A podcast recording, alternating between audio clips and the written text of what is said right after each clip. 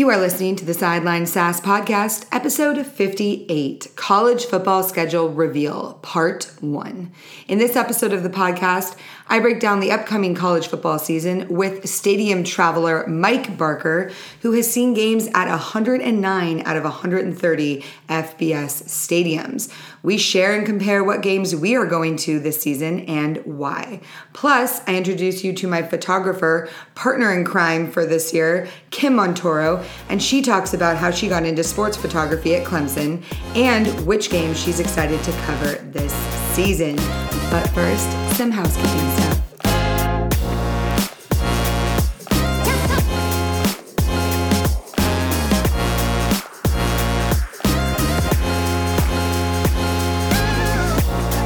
Hey guys, Emily Van Buskirk here. Welcome to the Sideline Sass podcast. If this is your first time listening, welcome to the sassness. The Sideline Sass podcast is generally produced every 2 weeks just for you, and the show notes can be found on the episode page at Spreaker.com. Make sure you subscribe to the show wherever you listen to podcasts, and feel free to rate and review. Let your girl know how she's doing. If you feel like getting social as well as sassy, make sure to follow the show on Instagram and Twitter at Sideline Sass with 3 S's. Or if you're more like my mom, go ahead and like the show on Facebook. If you like what you hear and you want to see more, check out the website www.sidelinesasswith3s's.com for more sports content. And feel free to follow the Sass on my personal account at Emilnem, E-M-I-L-N-E-M, on both Twitter and Instagram. And if you didn't write all that down, I got you. All those links and handles can be found in the show notes. Now, let's get sassy with some people.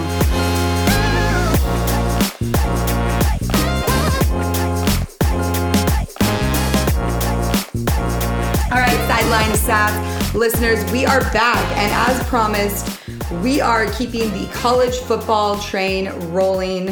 I had so much fun doing podcasts about other topics. As you know, I like to incorporate all of pop culture. So we went on a competitive eating tangent. We did some music stuff. The last episode was great with the players from Marshall and Georgia Southern talking about their country music and the NIL policy. But now we're getting down to the nitty gritty. We're, you know, a month away, less than, I think, a month away from this start. And it is time, I decided, to do an episode about the upcoming season from a start to finish vantage point. So today's episode is dedicated to our coverage reveal. As you guys know, Kim and I, Kim Montoro, my photographer, are going to be taking this season by storm as a female tandem writer-photographer team. We go across the country covering games. We will be joined by Joey Chestnut for some of those games for some special, you know, in-game stuff that we'll reveal later. But I thought, as I'm typing up my schedule, I'm going to talk to somebody who also does what I do from a different area, but same end result, and actually more impressive. And I'm gonna have him on, and we're gonna do a schedule reveal together. So that's what this episode is. And I am excited today to be joined by Michael Barker, game traveler, stadium extraordinaire. He is at CFB Campus Tour on Twitter. He has been to 109 stadiums out of the 130 FBS and 30 out of the 128 FCS. And he is here with me today to break down our schedules week by week. Welcome to the Sideline Sass podcast, Mike. Wow, Emily, thank you so much for the intro. Thank you for having me. It's, we're chomping at the bit. There's only 22 days, not like anyone's counting. See, you are counting. I stumbled over that. I was like, oh yeah, a month. And he's like, 22, exactly, I know. I mean, I have been like checking my travel schedule over and over, and Southwest Airlines keeps changing my flights, and I'm just playing defense against them. So I'm ready to go. I want to be on the plane so they can't mess with my plans anymore. So it's here, it's almost here, and I'm ready. That is something that we will address, the travel. Usually in years past, so this is your 6th year, you said, doing this? Fifth year. 2017 was my first year. Okay, and we're going to get, I think where we'll start is 5 years. I mean, that's an incredible number of stadiums to do in just 5 years. It's very dedicated. So why don't you give listeners a little synopsis of how you got into this and why college football and why these stadiums? Yeah, so, I mean, just my dad played college football. He played linebacker at University Pacific. It's a small school in Stockton, California. Mm-hmm. They don't have football anymore, but they, you know, Buddy Ryan invented 46 defense there. Mike Holmgren's from there. Pete Carroll coached there. So Amos Alonzo Stagg is one of the winningest coaches in college football history. So they're all from UOP. But, you know, so I always had interest in college football. I took a trip in 2017, and I was going to stay at what's called the Stanley Hotel. Mm-hmm. It's in at Lake Estes, Colorado, and it is the hotel that inspired the movie The Shining with Jack Nicholson by Stephen King. Great. And so it's supposed to be haunted, and you know, they do flashlight tours and all that. And so, you know, I thought, hey, let's go get spooked out for a weekend. And on the way to Lake Estes, there is, you know, Boulder, and there's Fort Collins. Mm-hmm. And so I made a stop at University of Colorado, toured Folsom Field, and there was a bronze buffalo statue of Ralphie. And I just asked the student to take my photo, kind of to commemorate my visit. Yeah. And I headed up to Fort Collins, and I did the same thing up there. And when I was walking around campus, I saw a bronze buffalo, or not a buffalo, a ram statue. I had another student take my photo and thought, man, this is kind of fun. Is, you know, do they have these statues everywhere? Can you just drop into the stadium anytime you want? And when I got back from my trip, I did some research, realized that you can, and they do have these, you know, landmarks everywhere. And so in 2017, I visited all 130 Division I or FBS campuses and took my photo all over there. And, you know, what's the next thing after that? To start attending games. And so for the last 5 years, I've been trying to go to as many games as I can. That's crazy. So you've actually been to all of the campuses. You just haven't attended games at all of them yet. Yeah. Okay. You know, so the first year when you do your schedule, they're all new stadiums. Right. But as you go, you know, there's only 15 Saturdays in a season typically. And so it goes slower as time go by. But I've been inside or on campus to every school, most of them multiple times. That's incredible. I mean, just it's like, I always thought what I did was crazy, and I was kind of one of the only ones, and people were always just like, how do you get like 3 or 4 games in one weekend, you know? And it is like a puzzle, right? As you're putting together your schedule, you're looking at the ability to have a Wednesday or a Tuesday or a Thursday night game. How can you piece this together geographically, you know, to make it work? And it's very satisfying when it comes together, is it not?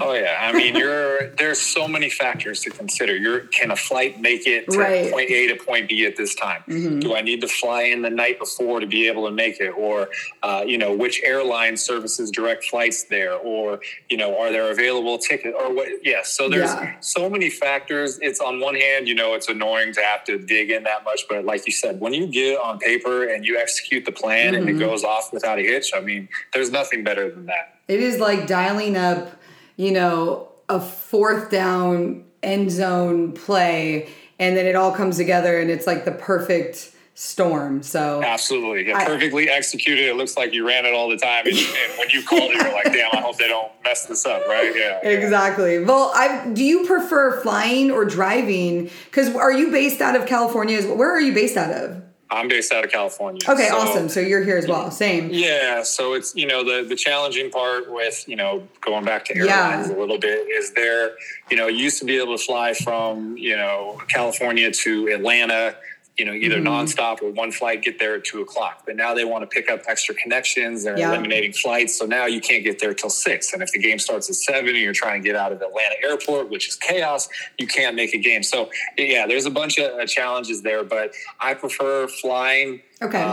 It's really funny because I went to a game at FIU, Florida International. Yep. And I was tailgating last year, and I was just talking to these guys that I had met previously, and I was complaining about the cost of rental cars. And this guy goes, you know what? Why don't you just use my company corporate code? And I was like, what do you mean? He goes, look, I work for, and I'm not going to say the name of the company, but I work for a company. And he goes, you can just use this code and you could get significant discounts. So right. I took out my iPhone, I did the notes, and I put in this XJ whatever code, and I didn't even do anything with it for a while. Right. And then, recently, car companies sold all their inventory. Now it's $200 a day. It's crazy to rent a car. Yeah. It's horrible. So I went onto this company's website and I typed in a reservation and I put in the code and it comes back and it said $33 a day. And I was like, my God. So now I got that on lock. I got it secret. But, I'm getting discounts on that. So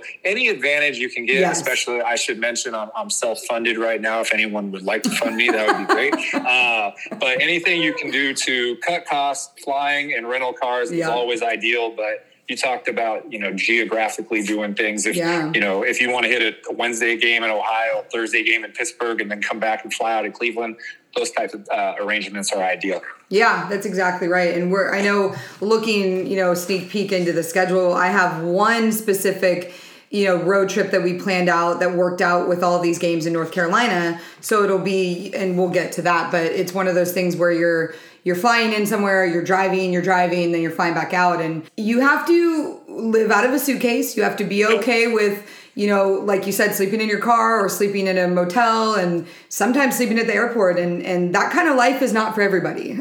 No, I call it the glamour life. Quotes around it because, everything when you show up at the game, it looks awesome. But it's just like, a sport when you got to practice and watch film and go in the training room. Yeah. It's everything that you have to do. And, I joke, just from a personal perspective, I call college football dating kryptonite. That's what I call it because, if a game gets out at 11 o'clock and you got a flight at 6 o'clock the next morning at an airport that's 2 hours away, well, what are you going to do? You're not going to go get a hotel, check in at midnight, stay there till 3:30, drive and try to make your flight. You got to do it. And so the glamour life is looking great, doing whack-a-mole, showing up at this place and everything. But there's a lot of dedication that goes into it. And, when the season comes, if you're going to have this be all-encompassing, it's the number one priority in your life. And what do they say? Actions speak louder than words. If you put this on the front burner just for the love of the game, that should show, it speaks volumes as far as your passion for college football. Yeah, exactly. I 100% feel that. I couldn't have said it better. And I'm a little nervous because I recently started dating someone and it's been about 8 months, but he has known off-season Emily, and I'm a little bit – he's great, and I'm, probably the best guy I could ask for in this situation, but I'm still nervous for him to see this next couple months because it's like you can't live for anything else besides the game during the season. And trust me, I get it. Number one is like you show them all the best of you. So you're like, look, okay, now you got to deal with this for the next couple of minutes, but I'll be back, I joke that I have the Southwest Airlines companion pass, right? Okay. So you can take someone for free. And I'm like, oh, maybe you don't like me, but maybe you want to fly for free of these places. But it's hard for people to understand. But, I played sports my entire life up until, I was no longer, they wouldn't issue me a jersey anymore. And so, but you still get that. It's cool to replace that feeling that you have. My dad is, he's 70 years old and he tells me his body still gets ready for a football season, even at his age. And so we have a thing that's a season. And so when you're trying to talk to somebody in your life about what you're going to be doing the next couple months, the good thing is you can provide them with an end date, right? So at least true. You can say, hey, it could be worse. You could be a baseball person that covers 162 games in spring training and postseason. Yep. So, this is only 4 months a year. So 8 months of the year, we can do weekend trips to the cottage in the mountains or whatever. But for 4 months a year, we are going to games and we are rushing it. That's the way it goes.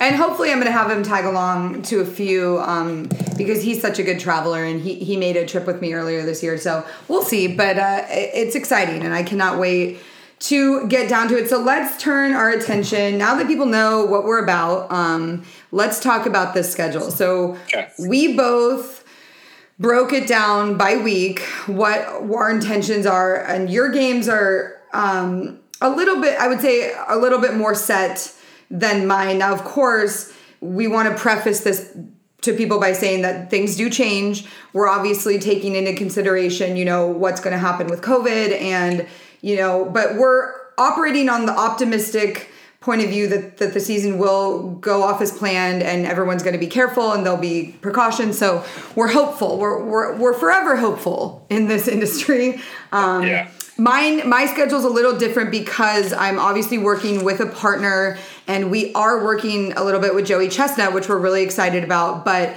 he has eating events. So we're going to be on the fly changing some things. So before we get into it, I just wanted to let people know that this isn't 100% set in stone, but it is a good idea of what we're looking for as we move through each week. So yeah, absolutely. I mean, I do for the FCS spring season, mm-hmm. I did a weekly broadcast or a weekly radio segment for FCS Nation Radio, and we would record on Wednesday.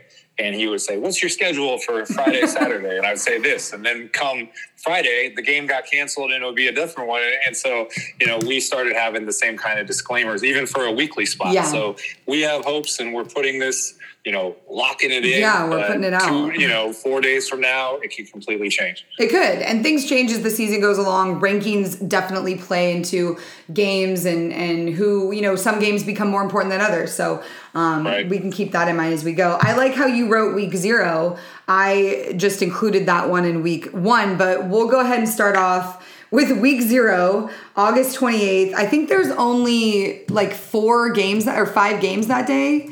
Exactly, 5 games. So week 0, you have to get some kind of special exemption to be able to play on it. Hawaii is always usually in week 0 because of the distance that they have to travel. So, yeah, only a couple of games actually take place on week 0, which is why they don't want to count it as week 1. They say it's week 0, which is 0 is not really a number, but they go with it. That's fair. And Hawaii is one I want to get to because Todd Graham at Hawaii is one of the most interesting things that nobody's talking about.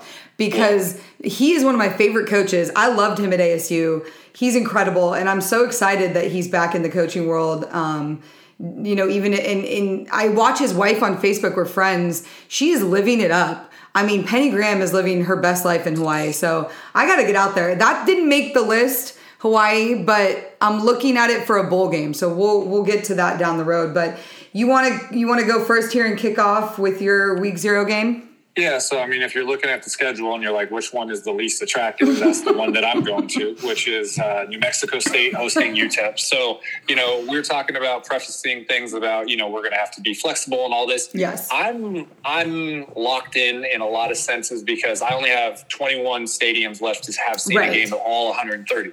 So, while everybody is doing certain things, Hawaii's playing at the Rose Bowl, Nebraska's playing at Illinois, those are great games, but I've never seen a game at New Mexico State. Okay. Some of these independents, it's hard to get their start times and know when they're going to start. Yeah, it says TBD. So I'm going there. Okay. New Mexico State and UTEP are only, I think they're 49 miles apart, so even though they're in different states, it's a regional rivalry, and they always are argue over Pistol Pete, who has the rights to it. So, we got that. But I'm very happy. Actually, it's a 9:30 p.m. Eastern starting time. Oh, they did put it in. Yeah, okay. Yeah, gotcha. So go to New Mexico and go to a 1:00 game in August. I mean, that sounds horrible. So I'm really happy it's a night game. But that's where I'll be week 0. That's awesome. What's funny is, so my dad is from New Mexico. He grew up in Santa Fe. And part of when I was younger, I always wanted to go to play for the Lobos. I always wanted to play there. And my dad was like, over my dead body, are you going to go to college in New Mexico? Because he grew up there. And, he had his reservations, like everybody has their issues with where they grew up. But to me, it holds a special place. And I have yet to go to either of the New Mexico schools. So I'm going to add that to my list right now that you said that, because that's very interesting. I went the other direction. I'm going to be at Southern Utah at San Jose State. Again, not the biggest looker of the group, even if you're looking UConn-Fresno State, which is kind of more interesting than that. But San Jose State is the closest school to me proximity-wise here in Pebble Beach. So I figured I would start off easy with something nearby. I'm also very interested to see how San Jose State looks because they're having a lot of preseason buzz around the team. So I don't know a thing about Southern Utah, but I am excited to kind of dive into that game.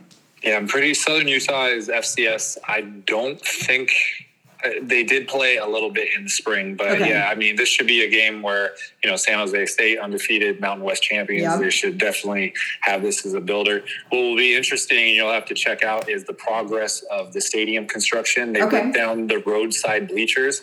It used to be this kind of oval-shaped hill, and they knocked it down. They were very treacherous bleachers, and they knocked it down, and they're supposed to be building some kind of facility, suites, and I think it's going to take 3 years. So when you go there, I'm pretty sure that all the fans are going to be seated on the home side. So interesting dynamic. Yeah. I'll have to keep an eye out. See, that's a good tip. Very good tip. All right, so let's move. So that's our week zero. Easy, totally easy breezy does it. One game, no big deal. Let's move into week one, which kicks off on the Wednesday night. UAB, Jacksonville State. Neither of us are going to that game. That's fine. I went there last year. I went to the Crampton Bowl, and it's, you know, in Montgomery. It's almost a 100-year stadium, It's very historic. I have a rule. Everybody has things that I don't like when FBS and FCS plays. So interesting. Yeah, so like I want to see FCS versus FBS, because let's say Alabama plays the Citadel, which they do, and your one trip to Bryant-Denny Stadium is the Citadel. Well, if Alabama's up 41-10 in the third quarter, it's not going to be the same game experience if LSU came in there and is 20-17 going into the fourth. So, the main reason I'm not going is because I went there last year. Okay. So, and that's fair. And you know what's funny? From a media perspective, I actually look for those games sometimes, especially when I was starting out, because it is easier to get credentialed to a bigger school when they're playing a team that no one cares about, because, you know what I mean? The media is less. So then you get in, you can cover the team, you can make connections, do good stories, and then be able to come back. So it's funny, from a media standpoint, I will actually seek out those games sometimes. Makes sense. Even though they're not great games, and I've still found the environment. Like, I covered Georgia when they played Middle Tennessee for my first time at Sanford Stadium, and it was, you know, not a great game. It wasn't sold out, but the atmosphere outside was still, you know, game day is game day in Athens. Right. So I think it just depends on where you go. And then we move to Thursday. So this is the real start for us. And I think it's funny because we are going to be at the same game. That's interesting. Yeah. So Temple, Rutgers is playing UCF in the G5 greatest game you can possibly imagine. I've been to a couple games at UCF. Rutgers, I've never been to a game there. And Temple, it's, you know, was Piscataway. And Philadelphia are very close to each other. So, and Rutgers has really raised their profile with the recruiting under Greg Schiano. So this should be a very exciting game. I'm excited for it. Yeah. Well, and honestly, we had different games on the schedule prior to this, but after speaking with Joey, he is going to be in Buffalo that weekend for some sort of food contest. So we decided to do this Temple Rutgers game because it'll be proximity-wise for him easier. And the girl that I'm going to be covering with, Kim, she lives in New Jersey. So, it ends up working out for us. And it's going to be the first game on the Joey Chestnut tour of the college football eating team that we're trying to build for him. So it's going to be, and it's great that you'll be there because you'll get to see kind of the beginning of this and, you know, how it pans out. But I'm excited because Greg Schiano spoke at Big Ten Media Day, and he was just such an energy and a presence. And I feel bad, you know, that he didn't really get the first year that he wanted, you know. And so I'm excited to see this really start off with fans. And as for Temple, their offensive coordinator and defensive coordinator are good friends of mine, you know, Jeff Knowles and Mike Uremovich. I did a big story on them. They're high school and Pee-wee football teammates. They grew up together. They played Pee-wee together. They played high school together. And they coached together in small ball before going to NC State and then ending up at Temple. So that's amazing. Yeah, their story is incredible. So I'm, you know, they had a bit of a down year. They had some exodus with guys leaving. But I think this is going to be a good warm-up game for both these teams and for us. So absolutely. I think it's funny we ended up at the same game. So that Thursday, September 2nd, Temple at Rutgers on the list. Then we move to Friday, September 3rd. And who do you have for that game? So we talked about proximity and regional. I'm going to three games that are all within driving distance of each other. So the Friday game is, I've been there before, but it's hard to pass up a Virginia Tech Blacksburg game. In fact, they got North Carolina top 10, 15 team in there, I'm there for it. That's awesome. And North Carolina is one of those, I never bought in. I still haven't yet.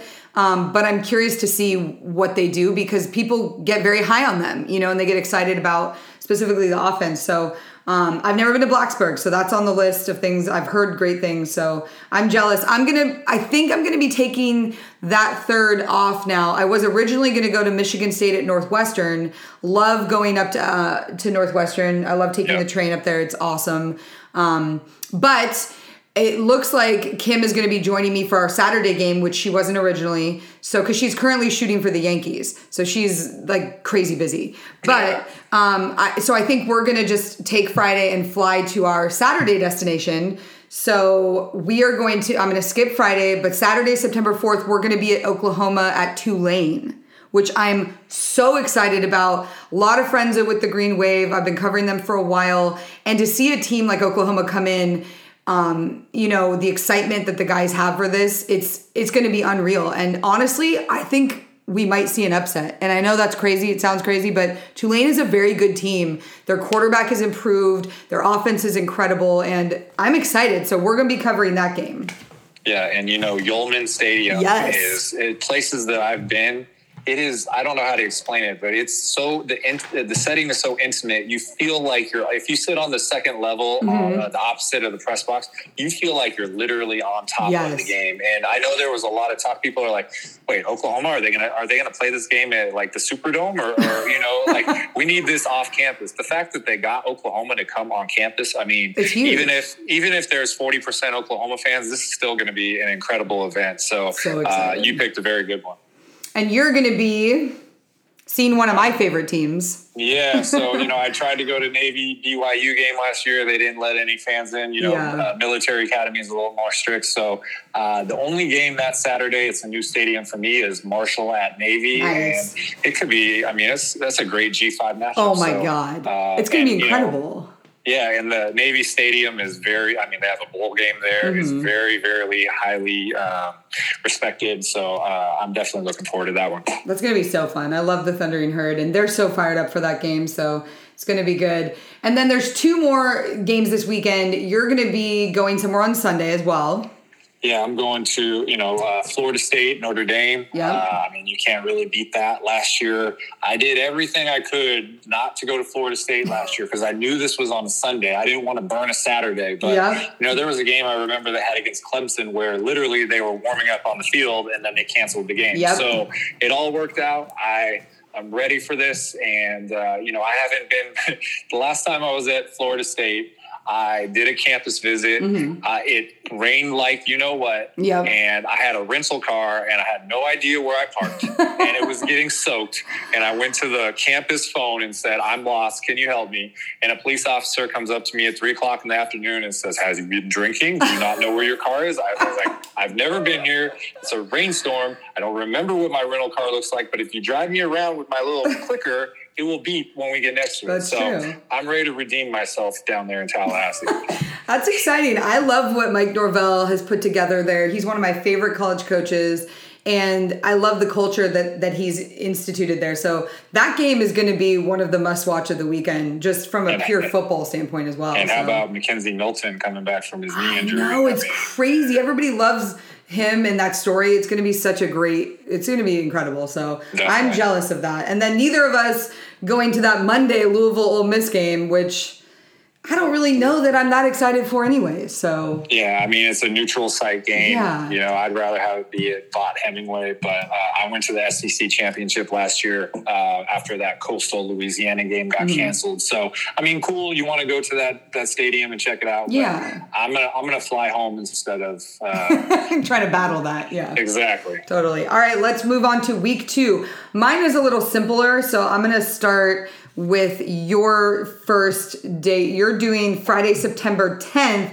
This is a game I actually looked at, and because, it's on my list, and I'm excited to get out there. I'm just not going to do it this weekend, but because we have a whole weekend planned for week 2 in somewhere else. But your game, Kansas at Coastal Carolina, that's going to be really interesting.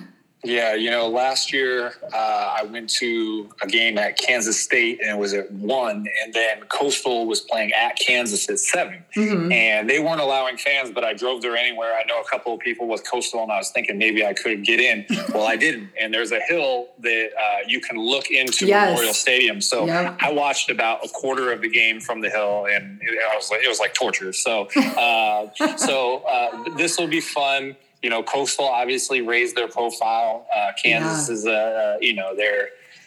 they're a P5, yeah. you know, kind of. So, and that experience for Coastal, they're ready for it. So I'm excited about that one. Coastal is playing another home game on a Thursday, I think, later in the season. So if you can't make that one, you might be able to make the other one. Yeah, definitely going to try, because they have become one of my new favorite things on Twitter. I had recently tweeted out about, teams that are fun or coaches that have fun, and somebody had mentioned them, and then all of a sudden Coastal Football is following me. Oh, yeah, that was you. That's right. Okay. Yeah. And now all of a sudden they're all like, all these guys are following me. So I'm excited to dig into their culture. I actually interviewed Willie Korn last season about having a freshman quarterback. I never got to finish the story because the season kind of unraveled for some people, so the story never made it, but he was a great interview, and I'm excited to get back around that program. So it should be fun. They're fun to watch. Oh, absolutely. So then you go ahead, we move to September 11th, the Saturday, and you've got a doubleheader, so I'm going to go first. The whole reason for week 2 that we're having is I'm going down to LA. Kim and I will be going down. My uncle is hosting. My dad and his fraternity brothers, who are like my uncles, they every year choose a game of Stanford's away, and they go to it together. It's like a boys' weekend. So this year they're doing Stanford at USC, and my uncle lives down. He has a house down on Balboa Island, so we're all going down there for the weekend, and Kim and I will cover that game. Not a super interesting game from a national standpoint, but Stanford-USC is a very big rivalry within the conference. And this year is interesting because USC has such a strong team, and Stanford's coming off 2 4-win seasons, which is the worst they've had in a long time. Plus, they lost Davis Mills to the NFL, and USC has Keaton Slovis, under center. So it's going to be, I think USC is going to run the table on them, but it's always a crazy game when you see those two play. So we're excited about that. People probably are a little less excited than we are. Yeah, I mean, USC is always that. If there's a hope on the West Coast, I mean, it's either Oregon right. or USC. So, if they have Keaton Slovis coming back, if they get off to a 3-4-0 start, I mean, they're going to run right up the rankings. So you'll be able to get a preview. Maybe Stanford, remember Stanford beat Jim Harbaugh beat that team with the biggest spread back in the day. So that was Tavita Pritchard. That was, exactly. Oh, I love that. They're capable. So you'll get a preview to see, how they look coming out at the beginning of the season. Yeah. Well, you're doing 2 games that day, and you're doing 2 Pac-12 games, which we love to see. So which ones are you going to? Well, actually, Big Ten. But, Big Ten. I'm sorry. Yes. Yeah. So I'm going to fly in and hit a noon game at Columbus, Ohio State, Oregon, probably the biggest game on my schedule. Well, but they're Pac-12 opponents. Pac-12 opponents, okay. Correct. There we go. So, yes. So that's at noon. And then there's an 8:00 game at Michigan for Washington. Last year I was supposed to go to Washington hosting Michigan. That game, when they made it only conference games, that game got eliminated. Yep. But there's an 8-hour gap between kickoffs. Games go 3 hours. It's a 3-something hour drive from Columbus to Ann Arbor. So I was literally going to go and put like Craigslist ads. I need like somebody to pick me up in the Columbus parking lot on a motorcycle, mm-hmm. weave me through the parking lot, get me to my car at a Walmart parking lot 2 miles away, and then drive up to Ann Arbor to try to cut time. But it's all fun. You want to make stories, but to hit a home game of Ohio State and Michigan in the same day, I mean, I'm salivating. I mean, that's going to be incredible. Those were 2 games I definitely looked at as, again, big games you want to be at. But like we talked about before, sometimes it's not always the biggest games for us coverage-wise, so we're kind of sacrificing that to do this weekend because it is about the experience. We get to be with my dad and spend time with his fraternity brothers and people that lived through the Stanford football era, so we're excited. But that's the contrast in what we're doing right there. I love that. Well, I can't do a campus stop if I'm going to be in Columbus for like 4.5 hours. So, you know, sometimes you got to just you just do what you can. Yeah. Come back and yeah. So. All right, let's move through this. We're on week 3. We're gonna try and move through. All right, go faster. I mean, it's hard. I like talking. Yeah, it's all good. No, we got all right. So let's look week 3 here.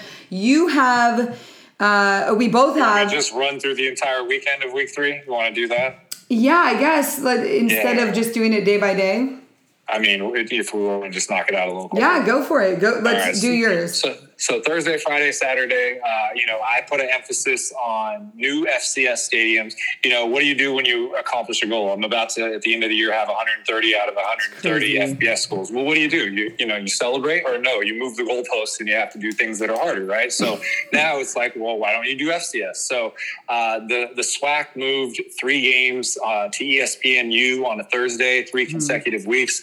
So Alabama A&M, who won the HBCU national championship last year, I went to the game at Jackson where they beat Arkansas Pine Bluff, and then Bethune-Cookman is a new entrant along with Florida A&M into the SWAC, and so they're hosting a Thursday game. Nice. I'm going to take a quick flight up to Illinois for a Big Ten matchup on a Friday versus Maryland, and then. Want to go check out UNLV? Yeah, at Allegiant Stadium. Yeah, I mean, apparently the Raiders play there, I guess, but you know, I know that UNLV is the marquee team that plays in Allegiant Stadium, and I'm saying that facetiously, but I'm there for UNLV and to play Iowa State. I mean, they're a top 10 team, so that should be a great matchup. That's exciting, and honestly, I want to get out to UNLV this season. Excited about what Coach Arroyo is doing, and they have a really great staff.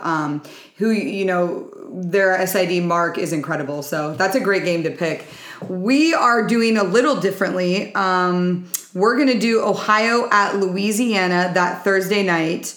And this weekend is one where we're not, this is still in the works. So right. Thursday, you know, I've been wanting to get out to the Ragin' Cajuns. They've been great on Twitter. I've worked with their recruiting guy a little bit on pushing some things out for them and getting up there, but they caught a lot of, you know, camera time last season. So definitely want to get out and check that out. And then Friday, it's a toss up. We're looking at UCF at Louisville. I love going to Louisville. It's one of my favorite places to cover football. They have a stadium DJ who is incredible. He was the one that started my whole series about stadium DJs.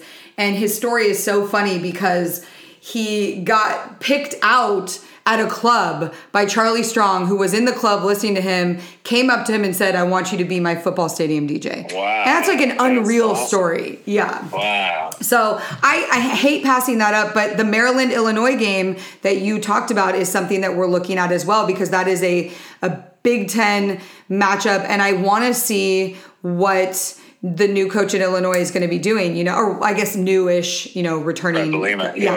I can never say his Belima. I love Brett, and I interviewed him, you know, at the Big Ten Media Day, but I told him, I said, I always butcher your name, so. I kind of just mumbled through it right there. Like Brett Belima, there we go.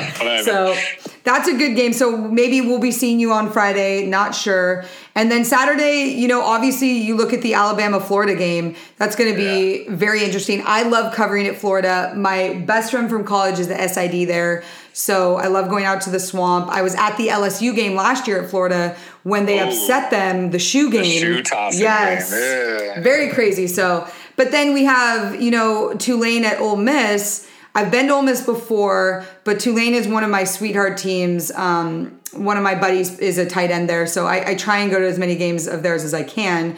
And then I also have that Iowa State at UNLV because same reason. I want to check out Allegiant. I want to see what UNLV is up to. So we may be seeing a little bit of each other that weekend. Yeah. Well, you know, Louisiana, honestly, I mean, if you look at all the G5 schools and you look at their schedule, I mean, they play at Texas in week 1. Last year, they beat Iowa State at Iowa State. They have a profile of a team that if they run the table, they will be the highest ranked G5 school. So you'll get to see that. You know, if you go to the UCF Louisville, UCF fans travel really well. Yes, they do. And then the Alabama, Florida, what always is exciting about that in the regular season, it was the same thing as Georgia at Alabama last year. The West and the East only match up like every 6 years. So, you know, if you get a chance to see Alabama at Florida, you might want to you know, take advantage of that. So whatever you choose, you're set up very well. We're in good hands that week. So that is week 3. Okay, let's move on to week 4. You've got 4 games in week 4. So, and we've got 3. So why don't you start off with your 4 games that weekend? Yeah. So Thursday, as I mentioned, more SWAC. So Alcorn State, who took the fall off, they didn't play.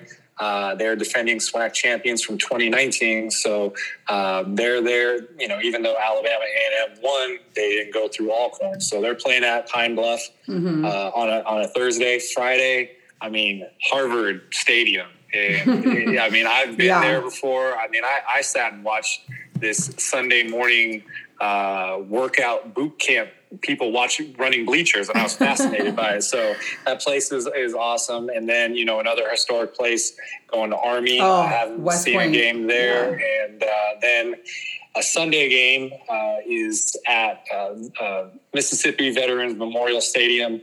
Mississippi Valley State is going to host Southern. So that's going to be 3 FCS games and one game at Army, which is independent. So a little bit off the grid, but 3 of the 4 will be new stadiums for me. And you know, that's what I'm trying to accomplish. Yeah, that's a big weekend for your list for sure.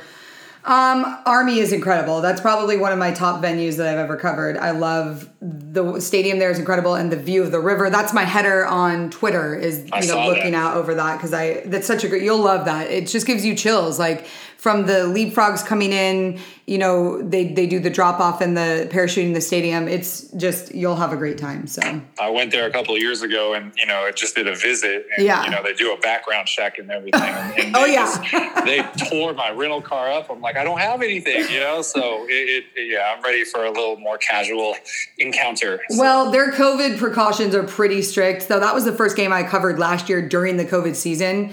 And I had to go through their practice facility to do all these checkpoints before you even get into the stadium. And there was no fans. It was only the cadets. So yeah, it was crazy. Hopefully it's a little more lax, but they're going to be probably the most stringent of the ones that you see, like when you went to Navy. So, or when you were trying to go to Navy. Exactly. All right. So week 4, Kim and I are going on a crazy road trip, and we're going to be joined by our friend Savannah, who used to work at Marshall and is also a woman in sports industry lady. And so we're starting off, this was her idea. She wanted to go to Marshall at App State. We were at the App State Marshall game last year when Marshall upset them. It was a great game. App State upset Marshall, right? Yeah. No. Marshall beat App State at Marshall. Oh, you're right. Yeah. No, it was crazy because coming in, you know, Appalachian was like the team favored, you know, highly ranked, and Marshall just came in and laid it down on them. But I remember. Yeah. And it was a big, like, these teams remember it. So everyone's been saying that we have to go to Boone. So we are going to be driving up to Boone to check it out. I've heard it's incredible. I'm very excited for the optics of this game. And then we're going to make it a whole North Carolina weekend. We're going to head to Middle Tennessee at Charlotte on Friday, and then head to Clemson at NC State on Saturday. So both those games. Yeah, the MTSU Charlotte's a classic Conference USA game. I've known, you know, Rick Stockstill a long time. I love the Blue Raiders. And then Kim actually went to Clemson and used to shoot for their football team. So we have a very good connection with Clemson. And I've been wanting to go to NC State. It's one of the teams I've yet to cover or go to their stadium. So I'm excited to check it out. And I call Appalachian State, Kid Brewer, I call it Field of Dreams. Yeah, it's kind of just out there, out of the mountainside and you know, I mean, I've been there a few times. If you ever want to get lost in your mind, that's a place to just take in the elements. So very, very well set up for you guys. I think it's going to be a fun one. I'm excited. All right, then we get into week 5. I'm just going to go on record as saying I have no game on week 5. I am attending a friend's wedding, which there are very few things that would make me give up a weekend of college football, but this is very dear friends of mine who I have known since they started dating through their engagement and everything. They're very close friends. So Chase and I will be going down to LA for a wedding, and that will be week 5 is a week off for me. So you've got 3 games. What have you got on tap for week 5? I don't have any friends that are getting married. There you go. So the third game in the SWAC Thursday. So Prairie View hosting Arkansas Pine Bluff. Arkansas Pine Bluff won the SWAC West last year. So and it will be my first time at Prairie View. My birthday is October 1st, and I get to go to Franklin Field which their Penn is playing Dartmouth. And if you study NFL history, Vince Lombardi only has one playoff loss as a Green Bay Packer coach, and it was the 1960 NFL Championship at the Eagles, which was played in Franklin Field. So cool historical venue. Yeah. And then October 2nd, UAB is opening a brand new stadium in downtown Birmingham, Protective Stadium. So, you know, they have played in Legion Field. They gave the football program the death penalty. They brought it back. Yep. And they've won Conference USA, and now they have a brand new downtown stadium.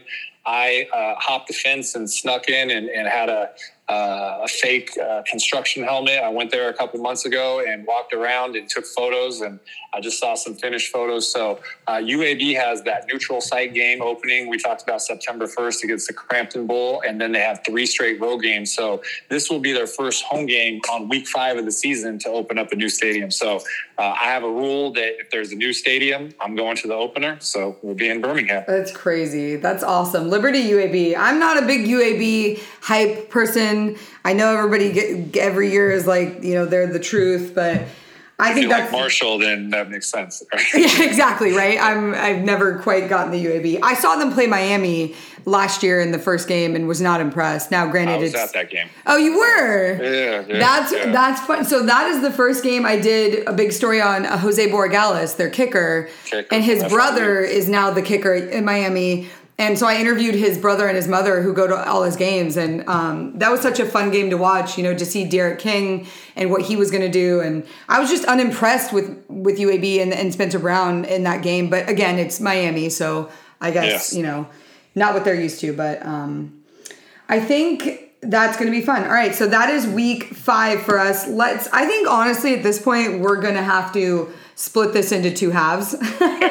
So what we'll do is let's get through week 6 or 7. What do you think? Whatever you want. Let's do week 7. We'll do 2 more weeks, and then we'll stop and we'll do a part 2 because, you know, why rush college football talk? So let's do week 6. We both have we got some games on here. So we're looking... Yeah. I'm going to start it out with Thursday because we're both going to be at the Coastal Carolina-Arkansas State game, right, which is awesome because 2 teams I love. I got really into Arkansas State last year when their games were on TV a lot. Have no idea what to expect, but you might be able to fill me in a little on this. Yeah, you know, the cool thing about, you know, the Sun Belt, the MAC, these teams that play these weekday games is, you know, for a traveler like me, you get to go there multiple times. I mean, in 4 years, I've been to Troy all 4 years. And, you know, it's not necessarily the mecca of college football, but it's just the way that things worked out. So Arkansas State, they play an exciting brand of football. Obviously, now Bush Jones is the coach there. Coach Anderson moved on to Utah State. Mm-hmm. And, you know, it's a Centennial Bank Stadium. It's a fun stadium. And, you know, Coastal, I think ESPN is trying to showcase them. Yeah. And so they're on, I think, 3 or 4, maybe even 5 times on weeknights on ESPN. So we love that. That should be a great matchup. Yeah. And then we kind of split directions. Friday, I'm looking at Temple at Cincinnati. Love... You know, my love for Temple, obviously, but I also love Cincinnati. I think they're a very fun team to watch. But I'm torn between that and Stanford at Arizona State. I have a buddy, Jason Baum, went to Arizona State. He hit me up and requested that I, you know, cover that game so that we could be there together. Arizona State has a special place in my heart. They have an incredible, you know, SID department, athletic department. And I was not a Herm Edwards believer in the beginning, but I am now. So I do like going out to Tempe and covering games there. So that might be the one that wins out. And then looking at Georgia at Auburn, because on Saturday, that's huge game. Never been to Auburn. Want to get out there and make it. But then there's Maryland at Ohio State. I have yet to cover an Ohio State game at you know, the Horseshoe. So I'm looking at that. Or Wake Forest at Syracuse for a little bit of a curveball. I've been wanting to go out to Syracuse for a long time, never made it, and that just seems like such a classic game that people wouldn't care about but could end up being a little bit wacky. So, and the Carrier Dome just did some renovations. Okay. Oh yeah, I heard that. Yeah. Yeah. So it's called the Carrier Dome, but it didn't have air conditioning. And right with the Carrier is the name of the air conditioning company. So, and then Auburn, I mean, I did everything I could to try to save Auburn, Alabama to be my game 130 this year, but because of COVID, SEC, you know, they were like, whatever, we're playing games. So that was a weekend that was open, but yeah, Georgia, Auburn is another one of those East-West matches that, you know, may not happen that often. So, and then if you end up going to Temple, Cincinnati, I went to a UCF Cincinnati game a couple of years ago, and that crowd, I mean, they were lit, man. It was crazy. So you'll have fun wherever you go. Yeah, this would be a good one. So what do you got Saturday, Sunday that weekend? So I was going to go to that Temple Cincinnati game, but then an HBCU game at Howard University got moved versus Morgan State. So, you know, again, I'm going to prioritize new FCS over repeat FBS. And then the classic UConn and UMass. You know, a couple of years ago, I went to the opposite, UMass at UConn, and it was during a nor'easter. And I have a video that I took, and I did like a panoramic of, and it was, I mean, sideways rain. And I think it was me and the bands that were there. And, like, the players didn't even want to take the field. They were, like, you know, playing the, and now introducing UConn. And they were, like, hesitant to come out. And they were like, no, you have to go out and play, you know. So it would be nice to see the other side. As soon as I released a preview of my schedule on Twitter, somebody said, how could this be a campus tour and you're choosing to go to UMass UConn? And I was like, that actually sounds like a game I would choose. Like, that sounds like such an interesting game to me. So, yes, exactly. It's a regional rivalry. It's just, I'm not familiar with that region, so I want to go into it. So, those are the games I'm going to for week 6. We like that. That's a good weekend. Now, let's finish out with week 7 and we'll pick up with the rest in the next episode. Because week 7 is an interesting one for both of us. We're going to start off on Tuesday, October 12th, both going to the App State at Louisiana game, which both teams that we've already talked about, but it just so happens it's a Tuesday, so it's perfect to fit that in the schedule. Absolutely. And, you know, it's funny because I told you off air is that we were swapping schedules, and I looked and I saw that game and I was like, wait a minute, why don't I have that on my game? So I went on the Southwest app, I used my travel funds, and now I'm going. Perfect. I went there 2 years ago. It was either a Wednesday or a Thursday game, and it was 10-7 till the fourth quarter, and that game was a bloodbath. Man, they were just beating each other. And then the quarterback, I think Zach, I can't remember, Taylor maybe, the quarterback for App State kept running these bootlegs, and they just could not figure it out. He punched one in, made it 17-17 or 17-7. That game was a war. Cajun Field is fun. And, you know, you're going there on the 16th, so 2 trips there. You'll have fun in both. I know, and I may have to, like, look into that just to see if we can. I don't know if we want to go twice. We'll see. I mean, obviously it's high on the list, but I think you were talking Tuesdays about, are a commitment. You know, when you're gone on a Tuesday, you're gone the whole week. That's true. And that's why this week may be like that, because it looks like we also might meet up Thursday. You've got Navy at Memphis on your schedule, and I also have that, but I also have Georgia Southern at South Alabama, only because we covered the Senior Bowl in the South Alabama Stadium this February, and it was such an incredible stadium, and I really want to see what live football looks like there. Yeah, Hancock Whitney, you know, Ladd Peebles was one of the worst stadiums. A little rough. I mean, there was like a shooting there one game. And so that place is beautiful. I mean, you know, we both have affiliations with Georgia Southern. And so that's the only weekday game that Georgia Southern is involved in. You know, for me, I love old stadiums. I love Legion Field. You know, for UAB, I'm sad that they're gone. And, you know, the Liberty Bowl in Memphis is a classic. So I'm prioritizing that, but I would not blame you to go check out South Alabama. Yeah, and we'll see. And then Friday, we both also have Clemson at Syracuse on the schedule, which is an interesting game. That's going to be a tough travel day, though, right? Yeah, I mean, you know, this is when you get into the nitty-gritty. So, you know, Southwest doesn't fly anywhere close to Syracuse. They fly to Rochester, or they fly to Buffalo, or they fly to LaGuardia. So that's when I'm not on Southwest. And Southwest is not necessarily in my good graces right now, and they know that. But yeah, so, you know, we're going to take a 5:30 a.m. flight in directly into Syracuse with American Airlines. But, you know, we talked about earlier for week 6, you were considering Syracuse. This is a Friday night game that I could squeeze reason. You know, Clemson historically in the last few years has had a rough struggles time. There. And, so now, you know, no Trevor Lawrence, no Travis Etienne. So it could be, you know, could more be danger, it could be an upset. You could be in the presence of an upset. That's a lot of orange. Just beware. It is. So much orange. Wear orange and still be neutral. So yeah, there you go. Yeah. Well, we're looking at that, but I'm intrigued by the Marshall at North Texas because I've not been to Denton yet. I've been wanting to go out and see the Mean Green in person. I did a big story on them, prior when they had Mason Fine. I was very intrigued. I love Seth Luttrell. I want to get out there. And that's kind of setting up my Saturday game in Texas too. But I also have Cal at Oregon on the schedule, which is a classic Pac-12 North matchup. And this could be the year that Cal finally upsets a bunch of people because Justin Wilcox is amazing and he's putting together some stuff there. Probably not, but you never know.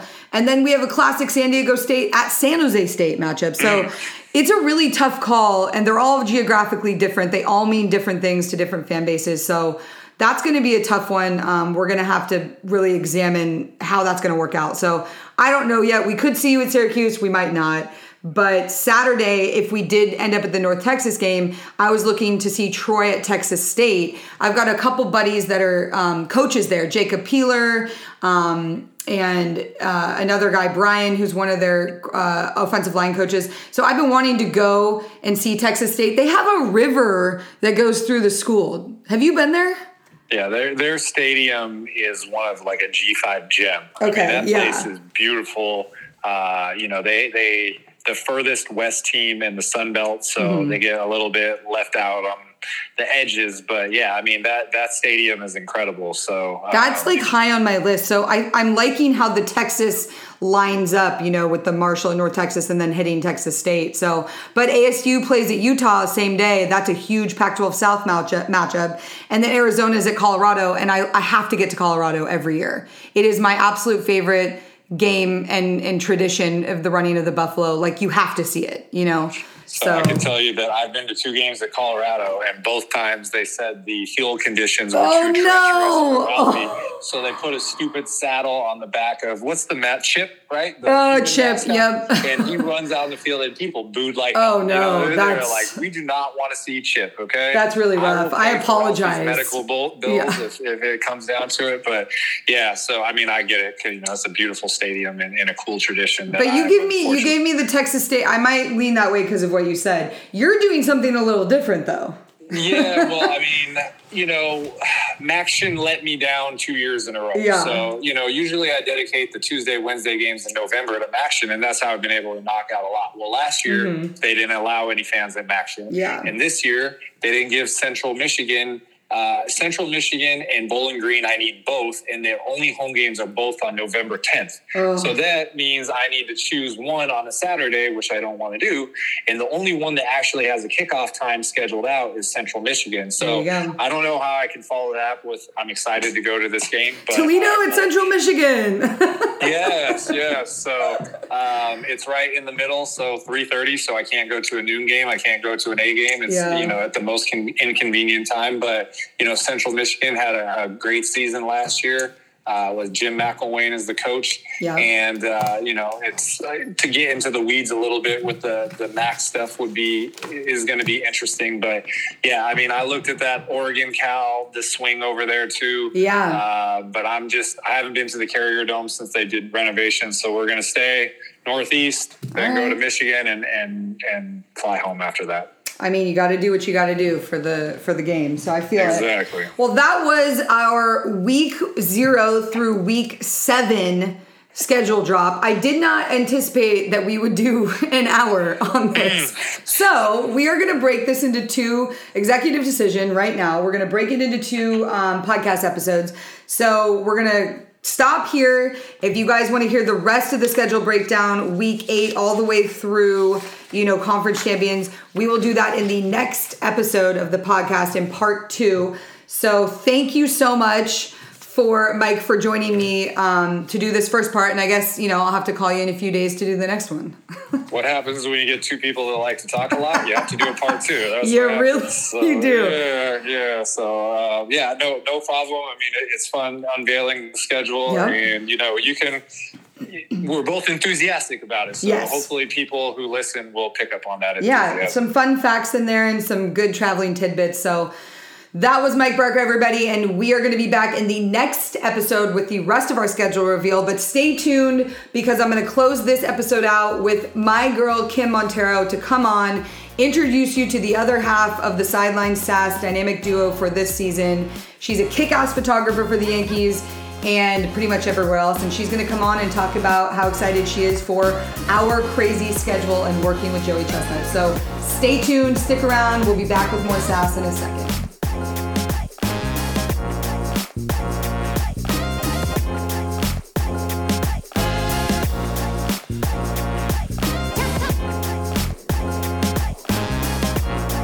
Oh my gosh, you guys, that was an incredible breakdown, at least for the first half of the season, with Mike. He is doing things I can't even imagine the average fan doing, and it's so cool. So make sure you follow him on all of his social media and keep up with this content. Mike Barker at CFB Campus Tour on Twitter and Instagram.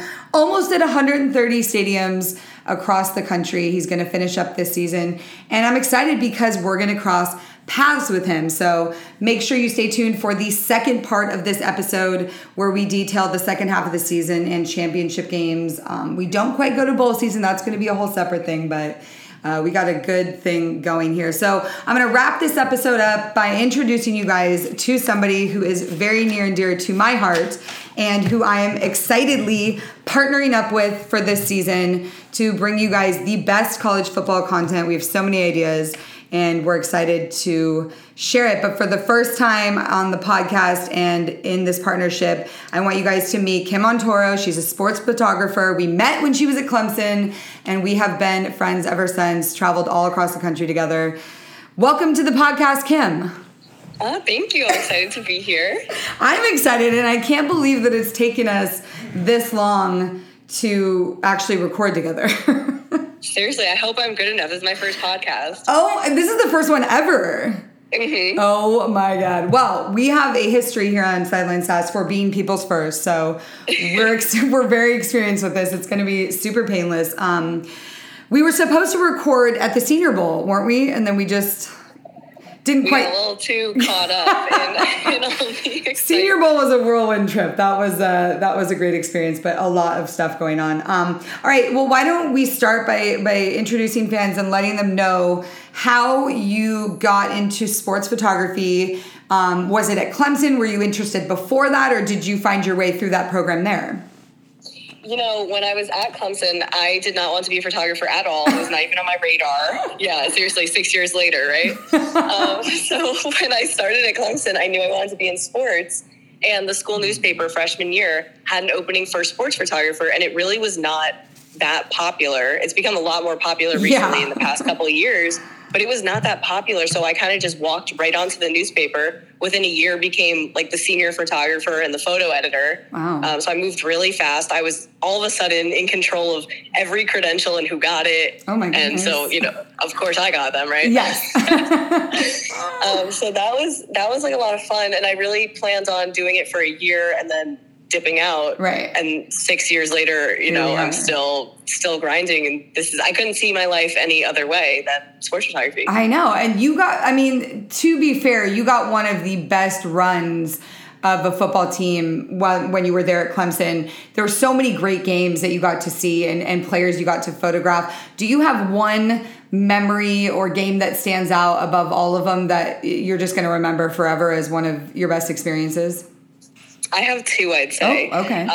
One was my first national championship on the field, still a youngin', like, you know, not really, like, kind of figuring it out as I go, because I never had, like, formal classes for photography.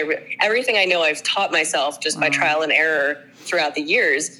So I was still, like, very fresh in the industry. Mm-hmm. And I find myself on the field of a national championship that we won. Yeah.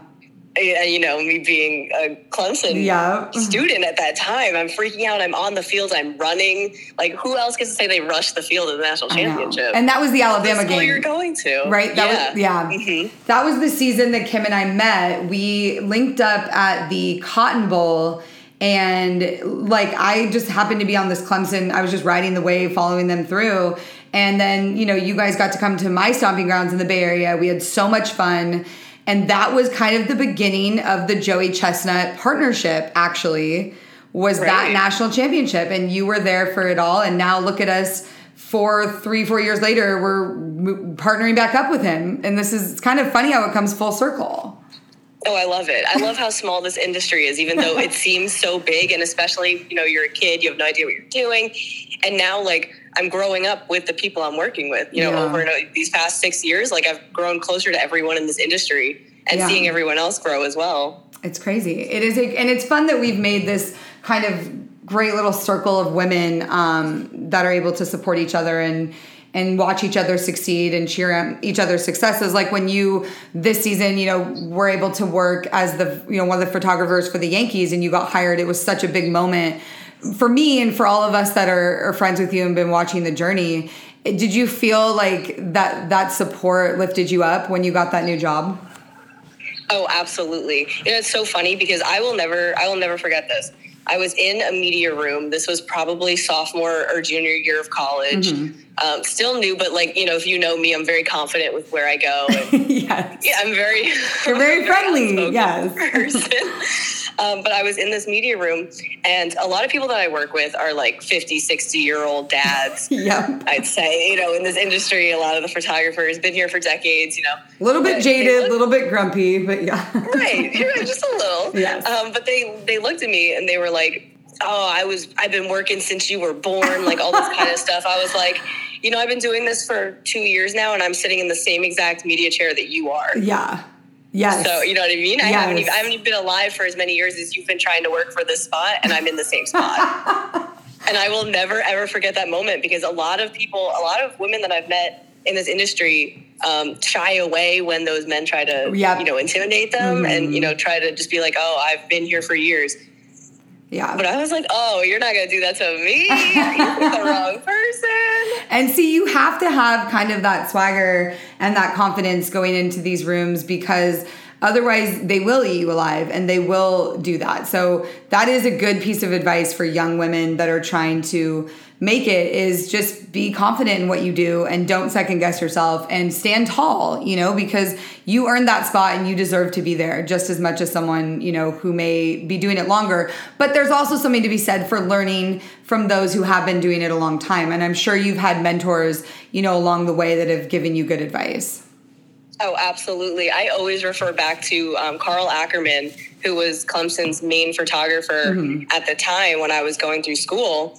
I learned so much from him. He was somebody that was always supporting me. He actually sold me one of my first real telephoto lenses, the one that I actually use to this day at all of our events. Yeah, he sold that to me. He had that much confidence in me that he really wanted to see me succeed, which was amazing to have, like, that support system. Yeah. We're thankful for those men in our life that are supportive. Like, thank goodness for them. But now you're here and you're wrapping up this, coming close to wrapping up this first season with the Yankees. What was it like to transition? I mean, you've done so many different sports, from college football. You've shot a lot of different things. You worked in the NFL a little bit, and now you're doing baseball. What is the biggest difference you've seen from a photographer's point of view in this sport, varying from other sports?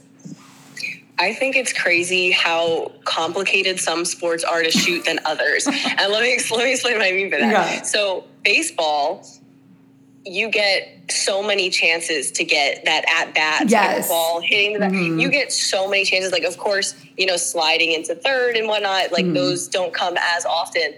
But you have so many chances to get a good at-bat, like a good home run. There's a lot of things that happen in that game.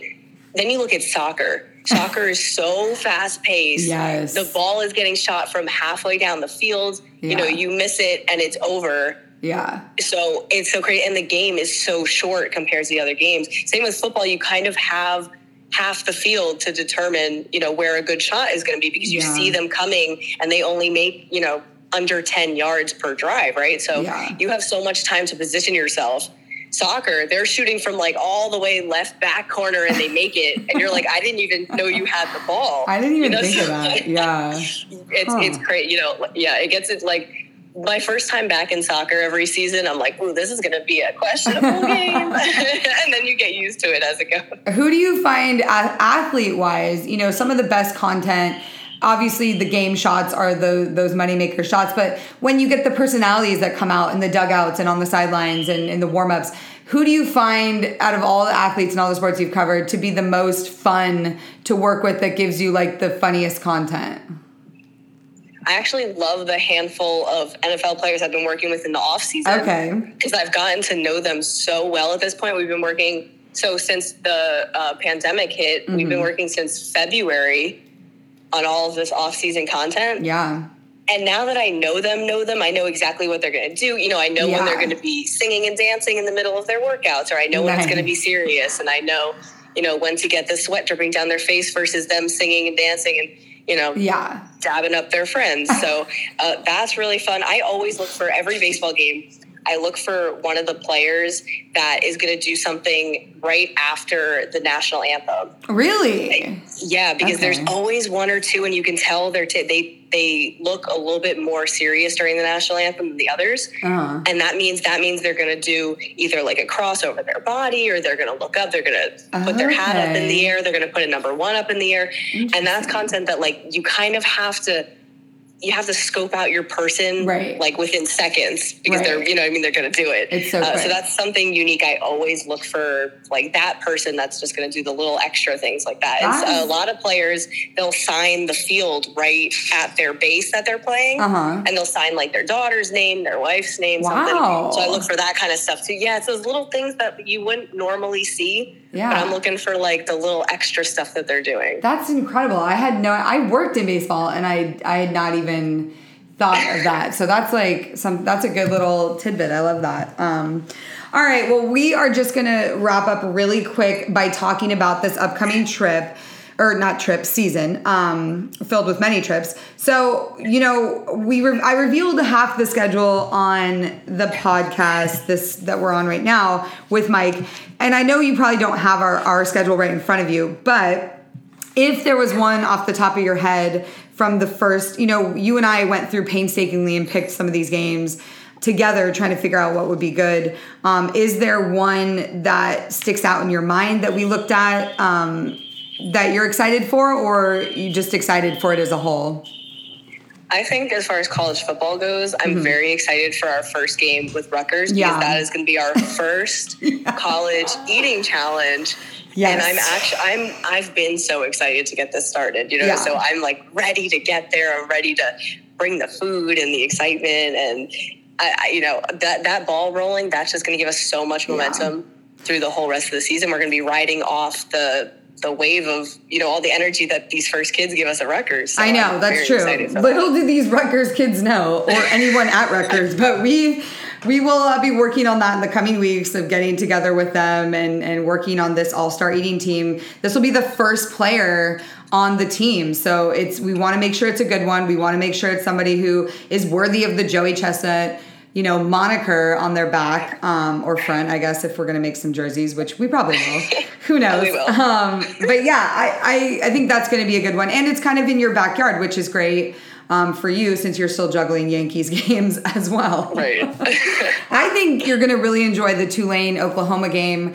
Tulane is such a fun place. New Orleans is incredible. And having a big team like Oklahoma come in and play them at their stadium, like not even at the Saints, which is where a lot of people thought they would move it, you know, to Mercedes-Benz Stadium, but they're actually going to play it at Ullman and on campus. So that one's going to be fun. And I'm excited to show you the Stanford-USC rivalry, a little West Coast football, because people don't really understand that there is good football in the Pac-12. So I'm excited for you to see that.